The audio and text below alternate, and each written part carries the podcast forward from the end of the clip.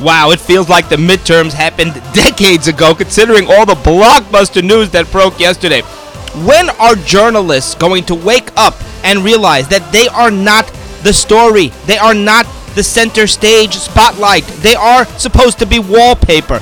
A journalist's job is to stay invisible, report the facts. Instead, they insist on stealing the spotlight from President Trump editorializing and then reporting everything but the facts. Now, here's the first thing to realize about Jim Acosta from CNN, who ambushed President Trump. That's what he did, and now he's been banned from the White House, and the entire media is outraged. that Trump has declared war on the country. This is how they view themselves. Now, Jim Acosta planned this ambush. Don't think this was off the cuff. He clearly baited Trump into attacking him. He wanted to boost CNN's ratings. He wanted to have this PR stunt and boost his own visibility. Oh, and by the way, they love making Trump look like a bad guy. So this was an absolutely planned, conspired, colluded effort.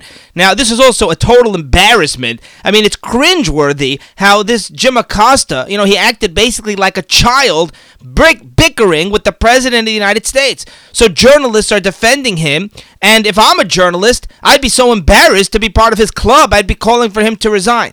So he's banned from the White House. The media says that the entire country is under attack because without the media having access to the White House, the country is going to completely crumble and fall apart. This is, you know, what their egos, the narrative that their egos tell them. They're so obsessed with themselves. You do not have a constitutional right to be in the White House. In fact, the country will be better off with Jim Acosta and CNN staying far away from the White House because all that does is give them a platform to spread their fake news. You know, meanwhile, the, the laughable part of this is they're saying that Trump restricts the media. They have more access to Trump than they ever did to another president. He held a press conference yesterday. This was an epic press conference. He took 68 questions from 35 reporters, reporters from all across the spectrum, many liberal left wing reporters, uh, close to an hour and a half on this press conference, and yet he restricts media access. And by the way, he has a personal cell phone that they can spy on if they want, like China. Now, meanwhile, Jim Acosta, we're going to read you the transcript later, and I'm going to go through a lot of the details of the press conference that are being ignored that have nothing to do with this one kind of highlight that happened this this this conflict between uh, Acosta and Trump. But Acosta, he refused to give up the microphone. He had asked two questions, which was more than most of the, reporters. Others are waiting in line. And he said, I, I, I want to ask a question. And, and Trump said, You're done. Sit down. You're done. Give the mic away. And he refused to give up the mic. Now, there was an intern there who was trying to take the mic. The intern's job was to pass the mic from reporter to reporter, and the intern got all flustered. I mean, what an unbelievably high pressure situation where he ref- Trump is saying give up the mic, he refuses to give up the mic, and the media is reporting that this intern somehow uh, assaulted th- this Acosta and uh, was trying to grab the mic away from him. It's the opposite. They the intern was just trying to take the mic and do their job, and Acosta literally stood there holding it, refusing to let it be taken out of his hand. You know, amazing. Not not to mention the kind of nerves at that moment, the young intern in the White House. But of course, the media is reporting a totally false narrative. All right. In other news, before we get back to this, Jeff Sessions has resigned no surprise there. I'm surprised it took him so many hours following election day. It didn't happen at midnight. But there's much bigger news, which is, you know, some people are saying, well, Sessions, you know, he wasn't really the attorney general very much to begin with. Of course, he did a lot of things domestically. To- totally stayed out of the Russia investigation, which is like the biggest investigation in the last 20 years. But the biggest news is that the interim attorney general, Matthew Whitaker, Sessions' chief of staff, he is going to be taking control of the Mueller probe. Okay, so Rosenstein is out as far as the Mueller probe. It should be under the jurisdiction of the AG, except that Sessions recused himself. Now, Matthew Whitaker, fascinating story here because he ha- he wrote an op-ed before he ever joined the DOJ. He wrote an op-ed on CNN of all places defending Trump against Mueller, talking about how Mueller, his the scope of his investigation has gotten way, way, way out of hand, way beyond what what it ever should have been as far as Trump campaign, Russia collusion, etc. And if you look at the timing here, this is fascinating because Matthew Whitaker writes this op ed in August of 2017, and then he's appointed to work for Jeff Sessions in October 2017. Now, dare I wonder if this was really all strategized to begin with, if Trump knew hiring him, hey, let's hire a guy, great credentials, who actually is the defender of Trump against Mueller, and he eventually takes over for Jeff Sessions, which was the plan. We've known this for a long time that Sessions would be stepping down or would be forced out after the November midterms. And we're going to get to the midterms too, by the way. You know, the post mortem analysis here coming up. But here are some excerpts from Matthew Whitaker's op-ed, and this is huge because this could completely shift the direction of Mueller. Here's quote. Here's the quote. It does not take a lawyer or even a former prosecutor like myself to conclude that investigating Trump's finances or his family's finances falls completely outside the realm of his 2016 campaign and allegations the campaign coordinated with Russia. That goes beyond the scope of the appointment of the special counsel. It's time for Rosenstein uh, to order Mueller to limit the scope of his investigation to the four corners of the order appointing him special counsel. If he doesn't, Mueller's investigation will eventually start to look like a political fishing expedition this would not only be out of character for a respected figure like Mueller, but also could be damaging to the president and his family and by extension to the country. So that's exactly the guy that you want taking charge of the Mueller probe. We're going to keep an eye on that. Uh, Alexandria Ocasio Cortez. She was uh, uh, elected, basically ran unopposed, the youngest female to ever hold a seat in Congress. I believe she's 29. And uh, she was asked, How are you expecting to pay for your Medicare for All plan? That, of course, she supports along with Bernie Sanders. And she said she's puzzled by the question. She finds the question puzzling when they ask her, How are you going to pay for Medicare for All? Here's the quote Pe- People often say, like, How are you going to pay for it? And I find the question so puzzling because how do you pay for something that's more affordable? How do you pay for cheaper rent? You just pay for it. We're paying more now. So she finds it puzzling that everybody's asking. The estimates, the conservative estimates, are $36 trillion over 10 years. This thing is going to be gargantuan. It's a monstrosity. It will literally take over uh, the entire federal budget. And yet Ocasio Cortez doesn't even understand what anybody's making a big deal out of. All right, Ruth Bader Ginsburg, Supreme Court Justice, actually took a fall on Wednesday night and she fractured three ribs. She is hospitalized, and we're going to keep an eye on that. Now, if you compare these midterms to past midterms to Obama Clinton, and that's what part of what Trump discussed in his press conference, not that anybody remembers that part, uh, uh, Trump did far better in terms of uh, the House numbers, the congressional seats lost, as opposed to Obama and Clinton. Now, I know the, the Republicans lost the House. And at this point, I believe it's 37 seats. The Democrats had a gain of 37 seats. They were 23 behind, so I guess that means they're now 14 ahead. But Obama actually lost 63 seats. You remember the Tea Party movement. Clinton lost 54 seats. You remember Newt Gingrich and the contract with America. At least some of you may remember that. That was 1994. And historically, we told you this. Trump was bound to lose any polarizing figure like Obama, and yes, Trump. He's a polarizing figure that, unlike Obama, I actually uh, uh, uh, agree with. But anytime that happens, there's going to be backlash in the midterms. That's a given. If you look historically, it's happened with virtually every president, except very rare exceptions where there's a, a wartime leader or hero or something like that. Now, uh, all right, so uh, here's the deal. This midterm was in no way a referendum on Trump. And the proof is very simple. The Republicans hold now 53, 54 seats in the Senate. I don't remember the last count. Jon, Tester did win his seat. Arizona, I think, is still too close to call.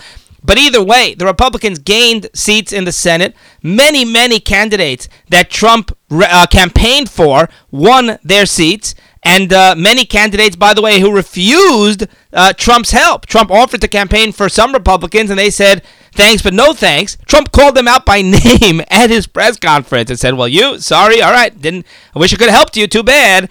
And, uh, you know, a lot of them did not win. So, and, and look at all the governor's races. You know, look at Florida. Uh, looks like Georgia's going to be Republican, still not clear and a bunch of other races where the Republicans who, support, who were supported by Trump did win. So there's no way the country made some kind of statement or referendum saying we're upset about Trump's policies. That's very clear. This was bound to happen. If you look at the numbers, so many Republicans in the House were stepping down, and uh, those seats had to be filled. So the law of averages says some of them will be replaced by Republicans, others by Democrats, and it really pretty much almost fell in the middle. Maybe slight, slight edge to the Democrats. There could be countless reasons. Maybe people are upset that Congress got nothing done. Congress has these paltry approval ratings. Maybe people were upset. Uh, illegal immigration is still very out of control. Despite all of Trump's best, best efforts, he's limited without congressional help. Maybe people are upset that Congress simply got nothing passed other than uh, the tax cuts, you know, and yes, the House they they finally passed a version of repeal and replace, but then it died in the Senate, so you're not exactly going to give your local congressman a lot of credit. Maybe people voted for Congress, you know, based on who they liked better. You know, some people are not so partisan, and it's not about Trump, it's not about Republican, Democrat. They just like the person, so they're going to vote the person in. There could be a million factors. The point is, it's not a referendum. Now, as far as how is this going to affect the future? Great question. You know, as many of you pointed out, a lot of you were very positive and said that this whole election was a big win for Trump. A lot of Democrats very disappointed. A lot of Republicans and listeners who left me voicemails are very, very ecstatic. And here's why. Because the House did nothing, as I mentioned before. Now, the Senate's very important because all these judiciary nominees that are getting uh, pushed through the Senate these Republican conservative judges all around the country. You know, Trump is loading up the courts with conservative Republican leaning judges. That's a very big deal. They need the Senate for that. And McConnell now has even more Republicans on the Senate to help with that. And you saw that, by the way, because the, the people like Manchin who voted for Kavanaugh, who confirmed Kavanaugh, Kavanaugh got elected, those Democrats. Whereas uh, the ones who did not, Heidi Heitkamp and others who did not confirm, who voted against Kavanaugh, they were shoved out because Trump supporters simply had no interest in them, even though these are Democrat voters. So, very fascinating here. The Senate is much, practically speaking, is much more important. Whereas the House, look, if they want to get bills passed, they need the House. The House is in charge of the budget. But that was either way. You know, they were they were they were they were siding with the Democrat. They were partnering with the Democrats, joining up with them, Paul Ryan and the Republicans. So yeah, this is going to affect spending. There's no question about it. But overall, what has the House gotten done? Absolutely nothing. Now, there's another positive, believe it or not, to the Democrats running the House. They now have the next two years to run a total circus. You know, Nancy Pelosi in charge. There's going to be a lot of discord because there are radicals who feel that Pelosi is too soft on Trump, isn't pushing for impeachment. Meanwhile, you know, they're going to eh, they're going to investigate Trump as we told you. They're going to throw every possible subpoena they have at him. And how do you think the public is going to respond? They don't want that. The last thing they want is more divisiveness. These Democrats Adam Schiff, and so many other radicals who are just itching to subpoena Trump, get him, get get his staffers to testify, and eventually impeach him. Well, what do you think that's going to do in 2020? I believe, and many of you also told me this, that uh, all that's going to do is benefit Trump and the Republicans. So this could actually be the be the best case scenario. If the Republicans had still been in charge, maybe the Democrats don't have the ability to do so much damage to themselves. Now maybe they'll get their act together, maybe they'll be smart, you know. But I'm quite skeptical about that. All right, let's get back to Trump's. Uh, press conference. First, I'll tell you the transcript before I go through a lot of the other stuff he discussed. The transcript with Acosta. Jim Acosta starts off, quote, I want to challenge you on comments you made that this caravan was an invasion. So right there, look how he starts. I want to challenge you. What's he doing? He's trying to trigger Trump. He's trying to evoke a response where Trump attacks him and Trump looks like a bad guy. This is so clearly planned out. And then he's talking about the caravan being called an invasion, an invasion. So Trump says, "Well, I consider it to be an invasion." And Acosta says, "It's not an invasion. It's a group of migrants moving up from Central America towards the border." So they're debating whether or not it's an invasion. Now, Trump did a phenomenal job. He gave Acosta, if anything, he gave him too many answers. He gave him too much of a forum to to Trump's credit, you know. And then uh, you know, he says, "Why do you characterize it as an invasion?" Trump says, I consider it an invasion. You and I have a difference of opinion. And that's the answer. Eh, you know, and by the way, it is an invasion. You know, Acosta was saying, how do you know what they're going to do? You know, who says that they're going to come across? Who says they're going to invade? And the answer is very simple, by the way, because they did that's exactly what they did at the Mexican border. They were actually stopped by authorities and they swam across the water to the other side. What more invasion is there than sneaking into a country in the middle of the night illegally? So they are invaders, you know, but that offends Acosta because you can't say that minorities are invaders. But either way, it's a difference of opinion. Back to the transcript quote Acosta, do you think you demonized immigrants in this election? Unbelievable. Unbel- outrageous, you know. So Trump says, no, not at all. I want them to come into, come into this country, but they have to come in legally. He says they have to come in through a process. I want it to be a process. And then Trump says, I want them here. We need the people here. And he says, We need the people here because there are so many jobs available. We need them here, but they have to go through the process. So, again, giving a very, very good answer to Acosta's bogus gotcha question. And that bothers me, by the way. All these reporters, they don't actually want the fact. They have so much access to Trump if they wanted to. They could ask questions. He'll just go on and on. They don't even have to ask a, diff- a, a, a complicated question. But instead, what do they do? They try to catch him. They try, they want to trip him up. They want to get him to say something that he's going to regret. Not that he ever regrets anything he says. They want to get him to say something divisive. You know, they want to get him to say something controversial. And they want all the attention. If they ask a gotcha question, it may get reported as a soundbite that night in the news. So that's what this is about. It's about their ego. The last thing it's about is actually benefiting the country. In fact, it's the worst thing for the country. Back to the transcript. Acosta. Your campaign had an ad showing migrants climbing over walls. Trump says that's true. They weren't actors. Acosta says they're not going to do that. Trump says, well, it was true. Do you think they were actors? They didn't come from Hollywood. This was an actual thing that happened a few days ago. Acosta says, but they're hundreds of miles away from the border. That's not an invasion. So here's what Trump says. He says, I think you should let me run the country and you run CNN. And if you did it well, your ratings would be much better. now Acosta says, I want to ask another question. And Trump says, that's enough. And he, he keeps going. And Trump calls on another reporter. And Acosta says, I want another question. And he gets the other question. He asks him if he's worried about indictments in the Russia collusion probe. And Trump says, I'm not concerned about anything because the investigation is a hoax. And then Trump says, put down the mic. And then Acosta keeps going. And Trump says, stop it already. Enough is enough. You know, and that, by the way, he didn't say stop it. I'm paraphrasing there. And then he says, quote, CNN should be ashamed of itself for having you working for them. You're a rude, terrible person. You shouldn't be working for CNN.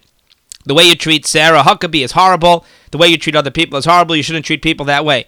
And, you know, it goes on and on. And meanwhile, by the way, uh, the next reporter who gets called on says, Well, uh, Mr. President, I actually want to defend Jim Acosta because I know him and he's a very good man. And Trump says, Well, I'm not a big fan of yours either. I mean, I kid you not. This was an unbelievable press conference. But uh, again, Jim Acosta is totally out of line, and the whole media is sitting there watching. They should be cringing. Instead, they're defending him. They team up because if if you're an enemy of Trump, then you're a friend of theirs. It's as simple as that. All right, some other things, very important details in this press conference. As I told you, now Trump c- compared himself to previous presidents like Obama in the midterms.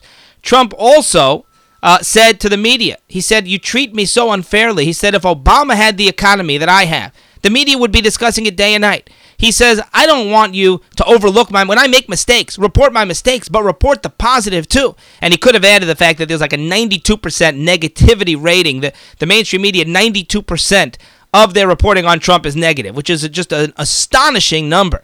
But he's uh, totally right. They would report it for, for, for weeks on end under Obama. You know, so he says, just treat me fairly. He also talked about bipartisanship with the Democrats and with Pelosi and working with them on bills, including an infrastructure bill. And he says he's going to try to come up with bills that they negotiate. Democrats and Republicans can both be happy with. I actually thought he was a little bit naive sounding there. He thinks the Democrats are going to make concessions to him uh, on, on things like immigration, and that's really, really hard to believe. He also thinks the Democrats are not going to investigate him. He said if they investigate him, then all deals are off, and it, it does seem like the Democrats are going to do a lot of investigating. You know, another very interesting exchange. Uh, there was a, a, black woman reporter from PBS, and she asked him. She said, um, "She said, why did you say that you're a nationalist? Why did you talk about nationalism in the campaign?" And Trump said, "Because I'm a nationalist." And she said, "Well, people associate that with white nationalism." And Trump said, "That's a racist thing to say." And he was very, very uh, disappointed. He said, "How can you be so? How can you say make such a racist comment saying white nationalism?" He said, "There's nationalists and there's globalists. It's a political philosophy. It has nothing to do with skin color or race." And again, another excellent point. You know, Trump's answers in this uh, long press conference they were spot on one after the next. You know, by the way, some of these reporters again ask these silly, silly questions. They're trying to have a gotcha moment. Somebody said to him, Well, you think that Mueller's damaging the country, right? Yes. Well, why don't you fire him if he's damaging the country? Why doesn't Trump fire Mueller? Right. Great, great, great question. He also said that he did the country a great service by retiring Jeff Flake. All right, that's going to do it for this exciting Thursday, and we will see you next time.